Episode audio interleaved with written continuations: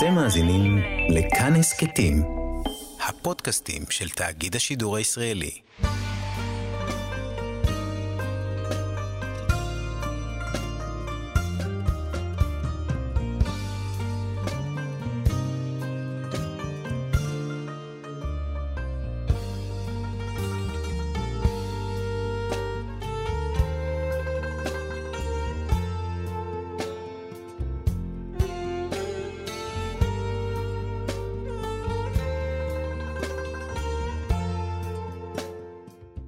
שלום כאן מורשת חבותה לימוד משותף עם הבנים ואנשי חינוך בנושא תנ"ך, הלכה ואמונה, והערב אנחנו לומדים אמונה יחד עם הרב מתניה ידיד, ראש מרכז ספרא לחינוך וזהות. כאן ליד המיקרופון, ידידיה תנעמי, שלום לך כבוד הרב.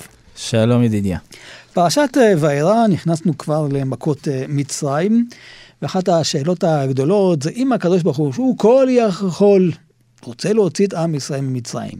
למה זה לוקח לו כל כך הרבה זמן? למה צריך לעשות מכות ולהכביד את לב פרעה? תהליך כזה ארוך, אם הגיע הזמן, הגיע הזמן. קודם כל אמרת נכון, בוודאי שהדבר הזה אפשרי. וברגע אחד ראינו כבר ניסים של פיצוץ אחד והכל mm-hmm. הסתדר. אה, מלך אשור, נכון עם חזקיהו המלך, כן. 180 אלף חיילים. בלילה אחד. בלילה אחד, הנה, אפשר. לא לקח שם תהליך ולא מכות. פה אנחנו צריכים לצאת מנקודת הנחה שאי אפשר אחרת. עם ישראל לא יכל לצאת ממצרים מבלי לעבור את התהליך של המכות של מצרים. זה מעניין. כן. אתה מדבר על העם, לא על פרעה, כי כל הזמן אנחנו מסתכלים על הצד של פרעה, השם מכביד את ליבו, כלומר כל לכאורה המטרה של מצרים, המכות זה לטפל בפרעה ובעם שלו. יש פסוק מפורש שאומר את זה, דבר את בני ישראל, ואז כתוב שם להוציא את בני ישראל מארץ מצרים. Mm-hmm. צריך לדבר אל בני ישראל שיצאו, לא כזה פשוט. נוסח אשכנז, בתפילת שמונה עשרה. אנחנו, יש לנו ברכת קיבוץ גלויות, נכון? כן. בנוסח אשכנז לא כתוב לאן. לא כתוב לארצנו בסוף. וואו. תסתכלו בנוסח אשכנז, המילה ארץ ישראל, שמופיעה בשאר הנוסחים, בנוסח אשכנז לא מופיעה.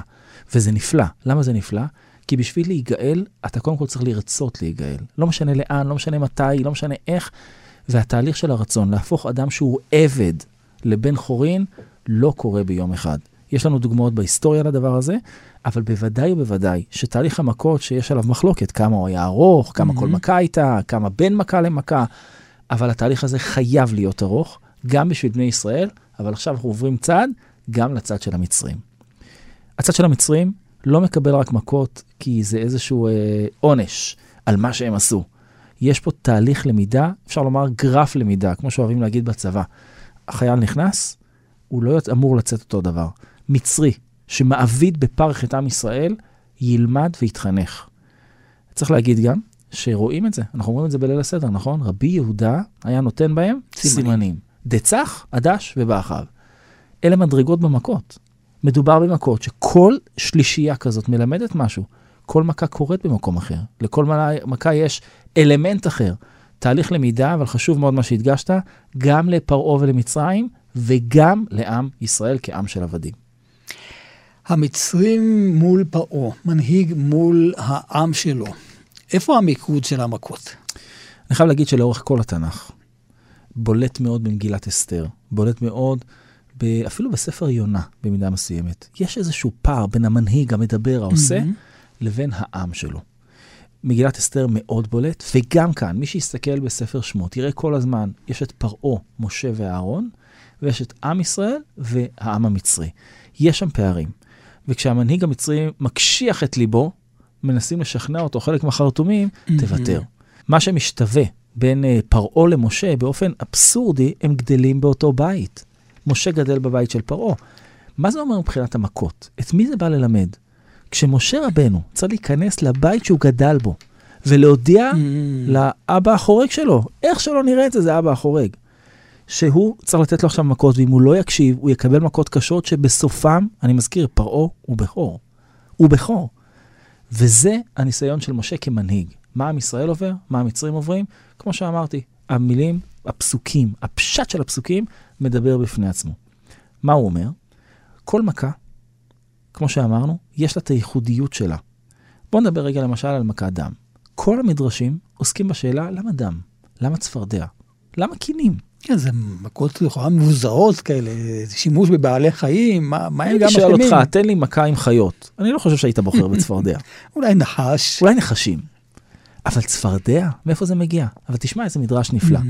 הוא אומר, בהתחלה, מה אתה עושה כשאתה בא לצור על עיר? אתה קודם כל את מקורות המים שלה, אתה סוגר, דם. אחרי זה אתה עושה קולות, צפרדע. אחרי זה מבחוץ אתה מכניס כל מיני ברחשים, קינים. פתאום אתה מסתכל במדרשים, ואתה רואה שפרעה ומצרים יכלו לעצור. יכלו לעצור. והמכות באות ללמד אותם משהו. יש כאן מלחמה, יש כאן מי שנלחם בך. והמלחמה הזאת, לא, היא עוברת ליד המצרים. אני כן צריך להגיד, שלפי חלק מהמדרשים, במכות הראשונות גם ליד עם ישראל היא עוברת. גם תהליך הלמידה של עם ישראל הוא לא קל, הוא לא פשוט, מדובר בעם של עבדים. כדי לקשור את הכבש, עוד נגיע לזה, מהמם. כמה ניסיון קשה זה עבור ישראל. מאוד מאוד לא פשוט. אבל כבר בהתחלה, ההבדל הזה בין המנהיג לבין העם שלו מאוד מאוד בולט, והוא ניכר גם בין משה לבין עם ישראל. האם המטרה של המכות זה היה עונש או תהליך חינוכי? כי בסופו של דבר, רואים שלפחות העם, השרים, העבדים של אה, פרעה, הם כן מודים באלוקות של הקדוש ברוך הוא. במכת קינים, כן. הם באמת אומרים, אצבע אלוהים היא. זה לא משנה אותם. זה לא הופך את ההחלטה של הקבינט המדיני-ביטחוני לשחרר את עם ישראל. למה? למה מכת קינים, שהם מודים שרק אצבע אלוהים יכולה לעשות אותה, לא משנה אותם? יש נקודה מאוד חשובה בכל הסיפור של מכות מצרים, שחוזרת פעם אחר פעם. מי שיתבונן בשמות השם, שמות אלוקים שמופיעים במכות, מי שיתבונן בתהליך שפרעה בעצמו קורא בשם השם, פתאום מבין שלא מספיק אדם, לא מספיק צפרדע, לא מספיק קינים. המכות המוזרות, המשונות האלה, שאנחנו לא כל כך מבינים למה הם נבחרו דווקא הם, פתאום מחוללות מהפך בליבו של פרעה. צריך לזכור, שאלת בהתחלה, למה אי אפשר לעשות את זה בבת אחת? למה אי אפשר לעשות את זה בלי הסכמה של פרעה? מהמם. למה פרעה צריך להסכים לדבר הזה? שלא יסכים, נצא. לא. כשהשם אחד ושמו אחד, יש פה עולם שלם שצריך לתפקד איתו. מצרים היא האימפריה הגדולה באותה תקופה. אם היא לא תכיר בשם השם, אז מה זה יעזור שאני אוציא את עם ישראל ממצרים? אגב, בנביאים גם, נכון? הנביאים מנבאים למצרים, הם מנבאים לכוש, הם מדברים לאשור, הם מנבאים לכולם. כי עם ישראל, כפי מאמר הרב קוק הנפלא, שיציאת מצרים תישאר לעד האביב של העולם כולו. הקדוש ברוך הוא רוצה שמצרים ופרעה יכירו. אני, נכון? אני ועמי הרשעים. מהמם. השם הצדיק ואני ועמי הרשעים. זאת גם המטרה שנקרא בפרשת אה, בור, למען תספר באוזני בנך ובן בנך. בקיצור, זה הסיפור של אה, ההגדה של פסח, שבסופו של דבר זה לא משהו שרק היה בעבר, אלא נמשיך לספר את הסיפור הזה כמשהו שהוא מתהווה, הווה. ולמה לרב קוק חשוב שזה יהיה האביב של העולם כולו? זה סיפור ישראלי, נכון. סיפור יהודי. ליל הסדר זה שלנו, זה לא של אף אחד אחר. הרב קוק מוציא אותנו מהמקום הזה. כמו שהקדוש ברוך הוא רצה שפרעה יודה שהשם הוא האלוקים, נכון? כשהוא שואל מי השם אשר. אשמע בקולו, ובסוף הוא אומר, ואני ועמי הרשעים. ככה אנחנו בליל הסדר מגלים משהו, מגלים משהו לעולם כולו. אפשר לצאת מהעבדות לחירות. אבל, כמו שאמרנו, התהליך הזה לוקח זמן, התהליך הזה דורש מכות. אני מזכיר, בהתחלה המכות היו למי? לעם ישראל. בהתחלה מי שעובד בפרך, מי שמקבל את המכות זה עם ישראל. בסוף מי שמקבל את המכות זה המצרים. אנחנו לא אוהבים מכות ולא רוצים מכות, אבל לפעמים התהליכים הם ארוכים כאלה, שלפעמים גם קצת מכה זה עוזר. חברותה עם ידידיה תנעמי. חברותה כאן אה, במורשת, חברותה באמונה, יחד עם הרב אה, מתניה ידיד, ואנחנו ממשיכים את הקו הזה של אה, מכות מצרים. האם הכלי הזה הוא כלי חינוכי, תהליכי, רק ששייך לקדוש ברוך הוא, או שאפשר להשתמש בכלי הזה גם אה, בימינו? זו כמובן שאלה אה, מסוכנת אפילו קצת. זאת אומרת, אה, אני לא אביא. צפרדעים הביתה כן. כדי להעניש את הילדים, או אותי, אבל אה, אני כן אגיד שעונש ככלי חינוכי זו סוגיה חינוכית רחבה מאוד. מה האפקטיביות של עונש? האם כשאני נותן עונש לבן שלי ואני אומר לו, אתה לא תלך לשם ולשם, מה זה עושה לו?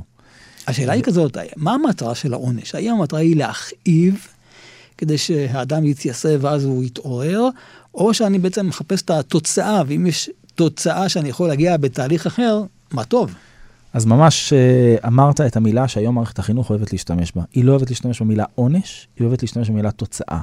אם הוא לא מסתדר עם החברים שלו, הוא לא יוכל לצאת איתם לטיול. הוא מבין את ההקשר, הוא מבין את אה, הסיבה יפה. ואת התוצאה. היום זה נקרא תוצאה ולא עונש, אבל אני כן צריך להגיד דבר אחד, בעולם רוחני, שיש בו שכר ועונש, הביטוי הוא עונש. אדם מקבל עונש. אפשר להסביר הרבה מאוד דברים למה עונש, אבל זה עונש. והנביאים שלנו, והחכמים שלנו, הראשונים והאחרונים, משתמשים במילה עונש בצורה כזאת או אחרת.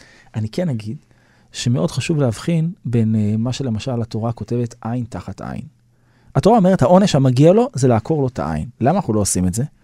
כי אנחנו לא יכולים להיות מדויקים בזה. מה שהוא עשה לחברו, אני רוצה שיעשה לו. אבל אני, בתור בן אדם, לא יכול לעשות את זה. זה מקרין גם חינוכית. אתה חושב שהעונש שאתה נתת לו הוא באמת מידתי, זו המילה הטובה היום, מידתי למה שהוא עשה? האם באמת זה מדויק? האם יכול להיות שאתה קצת אה, זעמת עליו מדי? יש אה, סיפור נפלא של אה, זלדה, שהייתה גם מורה. לא רק משוררת, לא רק ציירת, אלא גם מורה. והיא מספרת שפעם אחת בתור מורה היא צעקה יותר ממה שהייתה ראויה Hmm. על תלמידה אחת שלה בכיתה ב'. מספרת זלדה שהיא סיימה לצעוק עליה, ניגשה אליה התלמידה, חיבקה אותה ואמרה לה, המורה, למה את עצובה היום? וואו. היא הבינה שזה היה הרבה יותר ממה שמגיע לה, אז משהו קורה כאן. משהו קורה כאן. ולכן, כשחנה, כשחנה אומרת לקדוש ברוך הוא, אני כאבתי מספיק, העונש הזה מספיק גדול, אני רוצה ילד, היא אומרת בעצם, מילאת את הסאה. האם אנחנו בתור הורים, אנחנו בתור מחנכים, ראוי שננהג ככה? בוודאי שלא. אבל מה כן? מה כן? מה זה עונש?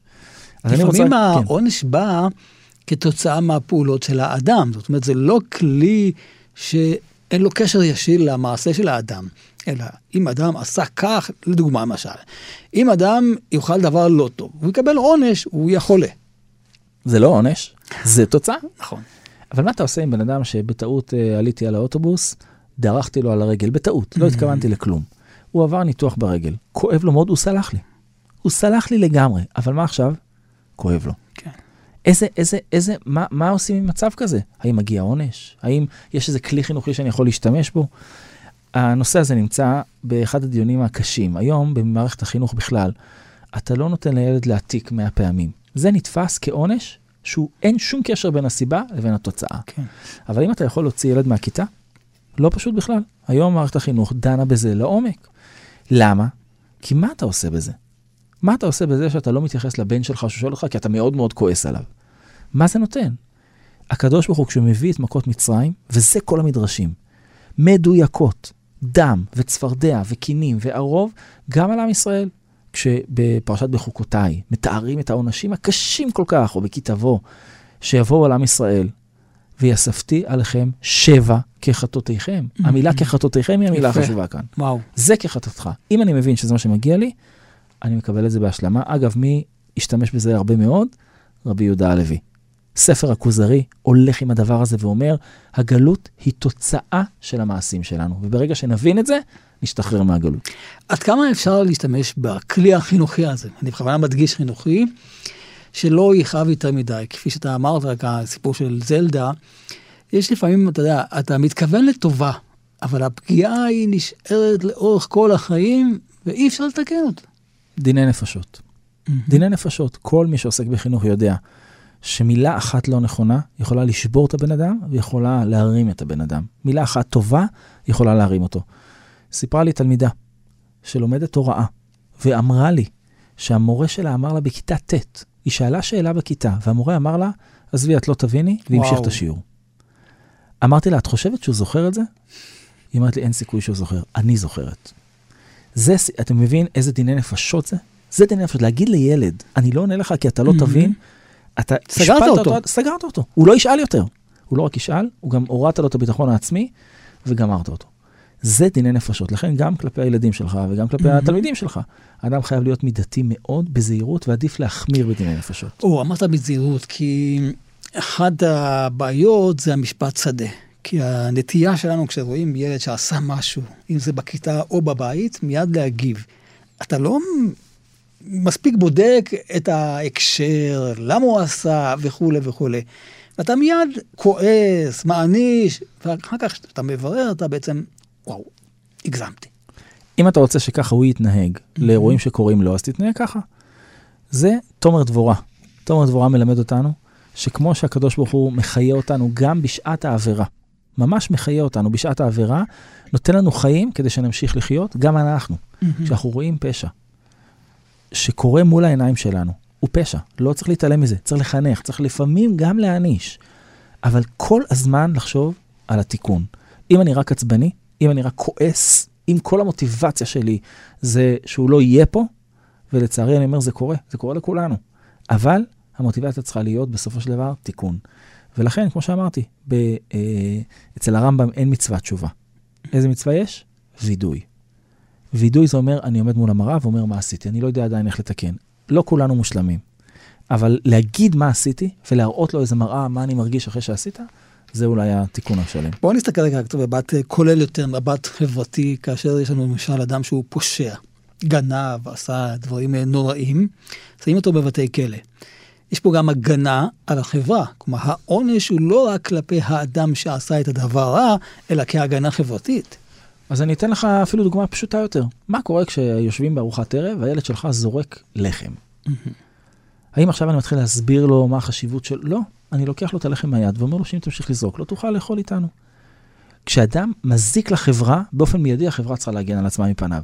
האם בתוך בתי הכלא, וצריך להגיד שיש הרבה מאוד מדרשות בבתי הכלא, יש הרבה מאוד עבודת שיקום בבתי הכלא, ועדיין יש הרבה מאוד עבודה לעשות. הכלא ביהדות הוא לא האופציה המועדפת. רש"י בגמרא כותב שיש שלושה מקרים בלבד שמכניסים לכיפה, ככה זה נקרא, מעניין mm-hmm. מאוד, מכניסים לכיפה, רק שלושה מקרים. והם מאוד מאוד נדירים. היהדות לא רואה בבית כלא, בשלילת חירותו של האדם, תיקון. אנחנו יודעים היום שאם יש אנשים שראויים לשבת בכלא כי הם לא עשו את התהליך הזה, אז ראוי מאוד להושיב אותם שם. אבל אתה שואל אם היהדות, זה העונש היא מעדיפה, כולם מכירים את עיר מקלט. עיר מקלט לא קשורה לזה. זה הגנה.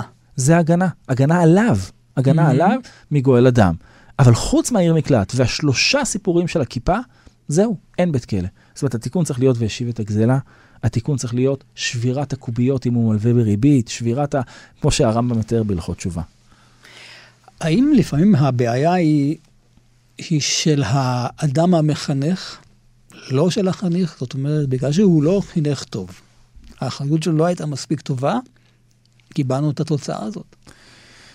אני אומר שוב, כולנו מודלים. Mm. כולנו מודלים. אה, אני יכול להגיד שכל אה, חדר מורים מכיר את התופעה הזאת, שאתה לא יכול להגיד לתלמידים, אסור להשתמש בזה וזה, ופתאום נכנסים, רואים אותך משתמש mm, בזה. הדוגמה האישית. הדוגמה האישית, אבל הדוגמה האישית היא ממש מה שנקרא היום בשפה המקצועית modeling. אני רוצה שהם יתנהגו אחד לשני יפה, אז כשנכנס מנהל ואומרים לי, אתה חייב עכשיו ללכת לפה, איך שהם יראו אותי מתנהג אליו, ככה הם יתנהגו לחבריהם. הדבר הזה שנקרא modeling, הוא אולי אחד הדברים שהכי הרבה יכולים לחנך את הילדים שלנו. התנהגות בין ההורים, בין בני הזוג, משליכה על איך הילד יתנהג עם בת הזוג שלו. ואם אתה תתנהג לא טוב, אז זה יעבור הלאה. וזה חלק מהסיפור של, אה, אפשר לומר, המודלינג החשוב הזה. אני רוצה להגיד שגם בתורה יש את זה. זאת אומרת, מה הוא רחום? אף אתה רחום. מה הוא חנון? אף אתה חנון. תעשה מודלינג עם הקדוש ברוך הוא, יהיה לך טוב. חברותה עם ידידיה תנעמי. חברותא בכאן אה, מורשת, לומדים אמונה יחד עם הרב אה, מתניה ידיד. אנחנו מדברים על גלות מצרים, גם על היציאה, ובהבטחה של הקדוש ברוך הוא בעברית בין הבתרים, שעם ישראל יצאו ברכוש גדול. בסופו של דבר, הוא מקיים את ההבטחה הזאת. למה זה כזה חשוב שיצאו ברכוש גדול? מילא אם אתה אומר לי פיצוי, אני מבין, אבל רכוש גדול זה לא נשמע פיצוי. רכוש גדול זה הרבה הרבה הרבה הרבה יותר ממה שמגיע להם. זה לא רק שהם יוצאים ברכוש גדול, זה חלק מההבטחה של ברית בין הבתרים. מההתחלה אברהם יודע, תדע לך, הם יעבדו מאוד קשה. אם הם אומרים לי שהילדים שלי יעבדו קשה ואחרי זה יקבלו, שלא יעבדו קשה ושלא יקבלו כסף. אגב, הגמרא אומרת את זה. הגמרא אומרת שעם ישראל בא למשה רבנו ואמר, ואמרו לו, תן לי לצאת היום בלי כסף, מאשר לצאת מחר עם כסף. תן לי לברוח מפה. אבל לא, חשוב שהם יצאו ברכוש גדול. אני חושב שזה מקרין על כל היחס של היהדות לכסף, רגע, לאושר. זה מרתק אותי, אני אגיד לך למה. כי המדרשים מדברים על ביזת הים, שהייתה גדולה יותר מאשר נכון.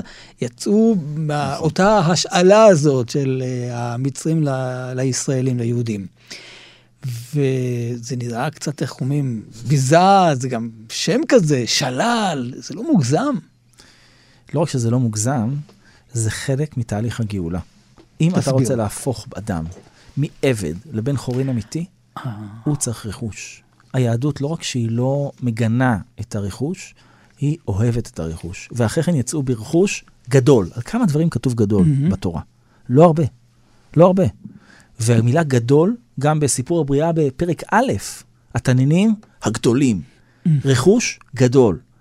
מאוד מאוד אה, חשוב לתורה להדגיש שהם יצאו ברכוש. כמו שאמרתי, זה מקרין על היחס של התורה לעושר, לכסף. היא לא שלילית לגבי הדבר הזה. להפך, היא אומרת שאדם שיש לו רכוש, הוא אדם, יש כללים בזה, יש הלכות בזה, פרשת משפטים עוסקת ברכוש של האדם. אבל האם מבחינה רוחנית יש פה ערך? אז זה נשמע הפוך. כמה שהאדם יהיה פשוט, עניו, צנוע ולא מתהדר ברכושו, זה נשמע יותר הגיוני. ואני הולך איתך, אבל אז אני מסתכל על המדרש על משה רבנו. הגמרא שואלת, ממה נתעשר משה רבנו? הקולמוס, יש את הקולמוס, ויש את האוצר שנגלה לו באוהלו. רבי יהודה הנשיא, שהיה עשיר כמו הקיסר, הגמרא Mhm. משווה בין העושר שלו לעושר של הקיסר. למה? רבי נחמן מברסלב, באחת התורות שלו, כותב שיש תורות מסוימות שאי אפשר להבין אם אתה לא עשיר. תסכים איתי, ידידיה, שיה, שאני זה מצב נפשי מסוים. וכתוב, היזהרו בבני עניים, שמהם תצא תורה. אבל תסכים איתי גם, שגם עשירים זה מצב נפשי מסוים. טוב, התנאים של אדם שצריך להיות נביא זה גם עשיר. חכם, גיבור, עשיר, ומה עוד? בעל קומה. נכון, בעל קומה. מה אכפת לי אם הוא גבוה? אגב, מי שיש שמסבירים את שאול המלך. נכון. גבוה מכל העם, גבוה משכמו מכל העם, כי פשוטו. כי פשוט, לכן הוא לא מצליח להתחבות אל הכלים. כן. מוצאים אותו מיד, הוא גבוה.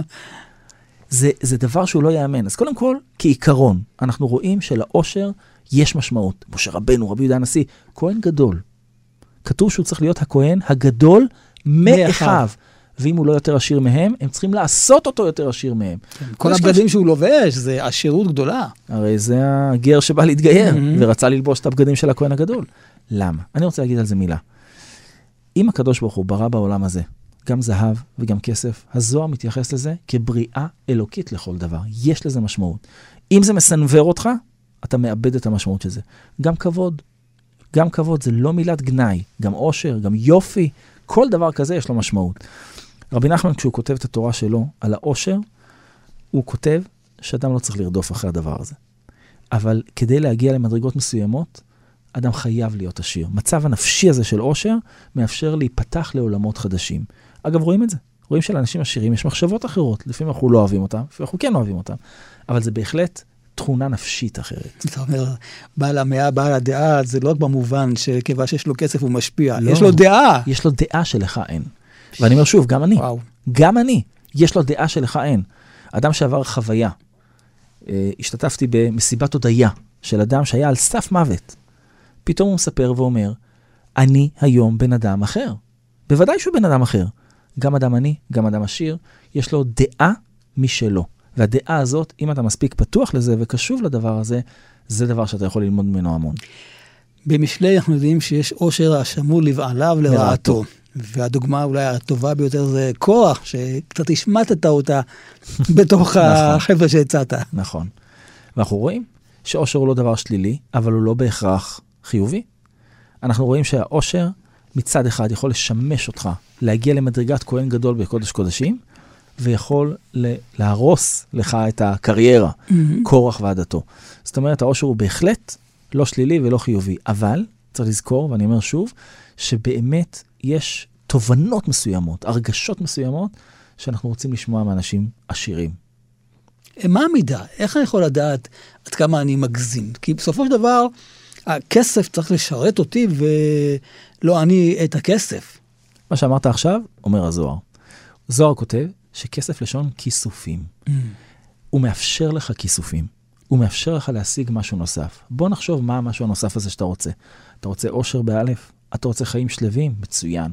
אתה רוצה רק רדיפה אחרי הכיסופים עצמם? זה גרוע מאוד. הזוהר כותב שזה ההבדל בין כסף לזהב. זהב זה הב, את זה אני רוצה. זהב אני מסתפק במה שיש לי. בכסף כל הזמן הוא מאפשר לי דברים נוספים. לכן אומר הזוהר, הכל במידה. אם אתה הופך את הכיסופים לעיקר, אתה טועה. אם אתה הופך את זה למה שנקרא רקע רקיע, אתה יכול בהחלט, בהחלט ליהנות מהאושר הזה. וצריך להגיד, ברוך השם, גם בינינו, יש אנשים שבאמת האושר לא מסנוור אותם. ויש אנשים שהאושר מסנוור אותם. האם אפשר גם להשליך את זה לדברים נוספים? דיברת על הקומה, על הכבוד, על המון תכונות שלכאורה, אתה יודע, צריך להיזהר אולי קצת בהן. אז זה הרמב"ם בהלכות דעות. והוא כותב שאנחנו לא צריכים ללכת לקיצוניות בשום מידה. אדם לא צריך לזלזל בעצמו, אדם לא צריך ללכת בבגדים לא מכובדים, אבל גם לא ללכת בבגדים הכי יוקרתיים שיש. כן. הוא צריך ללכת במידה. אז לכל אדם זה נכון. אבל כשאנחנו מדברים על אנשים שהם תלמידי חכמים, הגמרא אומרת שתלמיד חכם אסור שיראה כתם שומן על בגדו. אני, אני זוכר שנכנסתי לבית של רב, וראיתי איזה יופי ללמוד שם. היה עציצים, היה נקי, היה ריח נעים. פתאום הבנתי שזה חלק מהעולם הרוחני שלו, זה לא משהו בקטנה. שלושה דברים. מרחיבים דעתו של האדם. בדיוק, בדיוק. ומה זה מרחיב דעתו? זה כמו להרחיב את הדירה. כשאתה מרחיב את הדירה, מה קורה? Mhm. אתה יכול להכניס עוד. מקום. יש מקום. גם בדעה. ברגע שאתה מרחיב את הדעה שלך, אתה מקבל יותר דברים. לכן, איזה הוא חכם? הלומד מכל אדם. גם מהעשיר, גם מהעני. ההבנה שזה שהוא עשיר זה לא הופך אותו לאדם לא טוב, וזה שהוא עני לא הופך אותו לאדם לא מוצלח. הרב מתניה ידיד, האם יש אנשים שאולי הם לא מוגבלים בלקיחת אה, עושר? אז התורה כותבת על אדם אחד, מאוד מפתיע, דווקא המלך, מי שלכאורה יכול בלי גבול, הוא מוגבל. לא. ירבה לו נשים, לא ירבה לו סוסים, מאוד משונה. למה דווקא המלך? המלך לכאורה יש לו איזונים, הוא הולך עם ספר תורה. המלך, וזה מה שהתורה רוצה להגיד, הוא נציג העם. הוא משמש כ... מודל? לומר, הוא המודל. הוא המודל. וכשברגע שאתה המודל, אם אתה מרבה סוסים, אתה מראה מה חשוב לך. שמעתי שכשמסיימים פרשה, מסיימים ספר, נכון? חזק חזק, להתחזק. מתחזק. אז אומרים בשם הרבי מלובביץ' דבר נפלא. בעצם הרבי מלובביץ' אומר, אנחנו צועקים מה מחזק אותנו. התורה מחזקת אותנו. אם הסוסים שלך הם אלה שהופכים אותך למלך טוב, או למלך מאוד חזק, משהו במלכות שלך לא טוב. אנחנו רואים את זה. רואים את זה אצל ירבעם, רואים את זה אצל אחרים, שברגע שהם לא הקשיבו לדבר הזה, ממילא זה נפל. ולכן התורה מגבילה דווקא את המלך. אגב, לאדם פרטי, וצריך להגיד את זה, מבחינה, מבחינת התורה, אין הגבלה. אדם יכול להרחיב את עושרו עד אין קץ. אבל יש לו מצוות מעשר, ויש לו מצווה לתת, לראות את העניים וצדקה והכול. אבל התורה לא בעד הגבלה. זה דבר שאולי קשה לתפוס אותו, אבל התורה לא חושבת שלהגביל את העושר הפרטי של האדם, זה הדבר הנכון, דווקא בגלל מה שאנחנו לומדים מהמלך. חברותה עם ידידיה תנעמי. חבותה והאמונה כאן אה, במורשת, לקראת אה, הסיום, יחד עם הרב אה, מתניה ידיד, ואנחנו רוצים איזה סיפור השראה בהקשר למה שלמדנו. אז דיברנו הרבה גם על הערך של, של כוח, של גבורה, של עושר, ואני רוצה לקחת את זה למקום מאוד מאוד פשוט, מאוד מאוד, אפשר לומר, חברי, שכונתי. לפני כמה שנים נחשפתי לסיפור שטלטל אותי מאוד, והסיפור הזה הוא בעצם סיפור אמיתי, זה לא משל, זה לא אולי, לצערי, הוא קרה באמת. אה, באחד השכונות בעיר בצפון, הייתה, אה, היה מנהג בשכונה של כמה אנשים, אמרו, אנחנו לא מכירים את השכונה, אנחנו חדשים פה, בואו נלך ונעשה קידוש ונכיר את אנשי השכונה. והם הלכו ועשו קידושים, והלכו, דפקו בדלתות, ואמרו שלום, אנחנו חדשים, ואנחנו רוצים להכיר ולעשות את השכונה הזאת יותר קהילתית. ודפקו בדלתות, והיה מאוד מאוד יפה, ואנשים נרתמו, והפך להיות איזה קידוש קהילתי. והם החליטו להרחיב את זה. ויום אחד, שבת אחת בבוקר, הם עולים בבניין הגבוה ללא מעלית, עד למעלה, דופקים בדלת, פותחת להם אישה מבוגרת, ולא מבינה עברית בכלל. היא רואה שני אנשים, שלושה אנשים, עומדים עם בקבוק יין, עם ביסקוויטים, אומרים לה, רוצים לעשות לך קידוש. היא לא מבינה מה הם אומרים. הכניסה אותם הביתה, הם עשו את הקידוש, אכלו את הביסקוויטים בעצמם, וירדו. אמרו, טוב, שמע קידוש, מה יכול להיות? פתאום, באמצע המדרגות, הם שומעים את הדלת למעלה נפתחת, ואת האישה המבוגרת יורדת למטה עם 100 שקל ביד. רצתה לתת להם משהו, כסף על הדבר הזה. אמרו לה, לא, לא, לא, אנחנו לא רוצים כסף, זה לא בשביל כסף, שבת. והם אמרו, אבל מה נעשה? והיא זורקת להם את הכסף, ועולה למעלה בחזרה, סוגרת את הדלת. הם עומדים, שלושה אנשים חמודים, 100 שקל במדרגות. אמר להם אחד, שלא יחשבו שאנחנו עושים את זה בשביל כסף, נחזיר לה את זה מוצאי שבת. דחף עם הרגל מתחת לעציץ את המאה שקל, מוצאי שבת, מיד מוצאי שבת אחרי תפילת ערבית, מגיעים לבניין, מרימים את העציץ, המאה שקל שם, עולים למעלה, דופקים בדלת, היא פותחת להם, ופתאום תחיית המתים, שלום, מה שלומכם? בואו תיכנסו, היא דוברת עברית, מבינה הכל. עכשיו, הם לא הצליחו לדבר, הם לא הבינו מה קרה. ואז הם אומרים לה, אבל למה לא קיבלת אותנו בבוקר בכזאת חביבות? ואז היא אומרת להם, תשמעו, לפני חמש שנים בעלי נפטר, אין לנו ילדים. אתם הראשונים שדופקים בדלת מאז. מדהים. הם לא ידעו מה להגיד. הם לא ידעו, הם לא ידעו מה לעשות. היא אומרת להם, אני יורדת למכולת וחוזרת, יורדת לקופת חולים וחוזרת. ועד בית לא דפק פה. אף אחד. ופתאום אני יושבת שבת בבוקר לבד, אני שומעת דפיקות בדלת, באו לעשות לי קידוש, לא יכולתי לדבר. ואני מתנצלת על המאה שקל ודתיים וזה. אמר לי אותו אדם שעשה את זה, הוא אמר לי, מאז אני לא משתתף בקידוש הקהילתי. אני עובר בית-בית. אני מבין שהאושר הקטן של אנשים לא תלוי בכסף שלהם, לא תלוי במעמד שלהם, תלוי ביכולת שמישהו ידפוק אצלך בדלת. יש אלף סיפורים כאלה, אבל אני יכול להגיד לך, ידידיה, בוודאות די גמורה, שבשכונה של כל אחד ואחד מאיתנו, יש אחד כזה, יש שניים כאלה, יש שלושה כאלה. ודפיקות בדלת הם דבר לא נעים, במשפחה שאתה לא מכיר, אבל לפעמים יכולים להפוך בן אדם מעצוב למאושר. וזה חלק מהחובה שלנו, חלק מההסתכלות שלנו, חלק מהחובה שלנו. בן אדם לחברו זה לא רק המצוות הגדולות כמו שדיברנו, ולא רק הדברים הענקיים, זה לדפוק בדלת, להגיד שבת שלום, לעשות קידוש ולחזור. סיפר לי אחרי זה, אגב, שכל שבת הוא היה מגיע אליה. היא הייתה מחכה לו בכניסה, וכל שבת היה מגיע לעשות לה קידוש. הוא אומר, זה הפך להיות הקידוש הכי יפה שלי.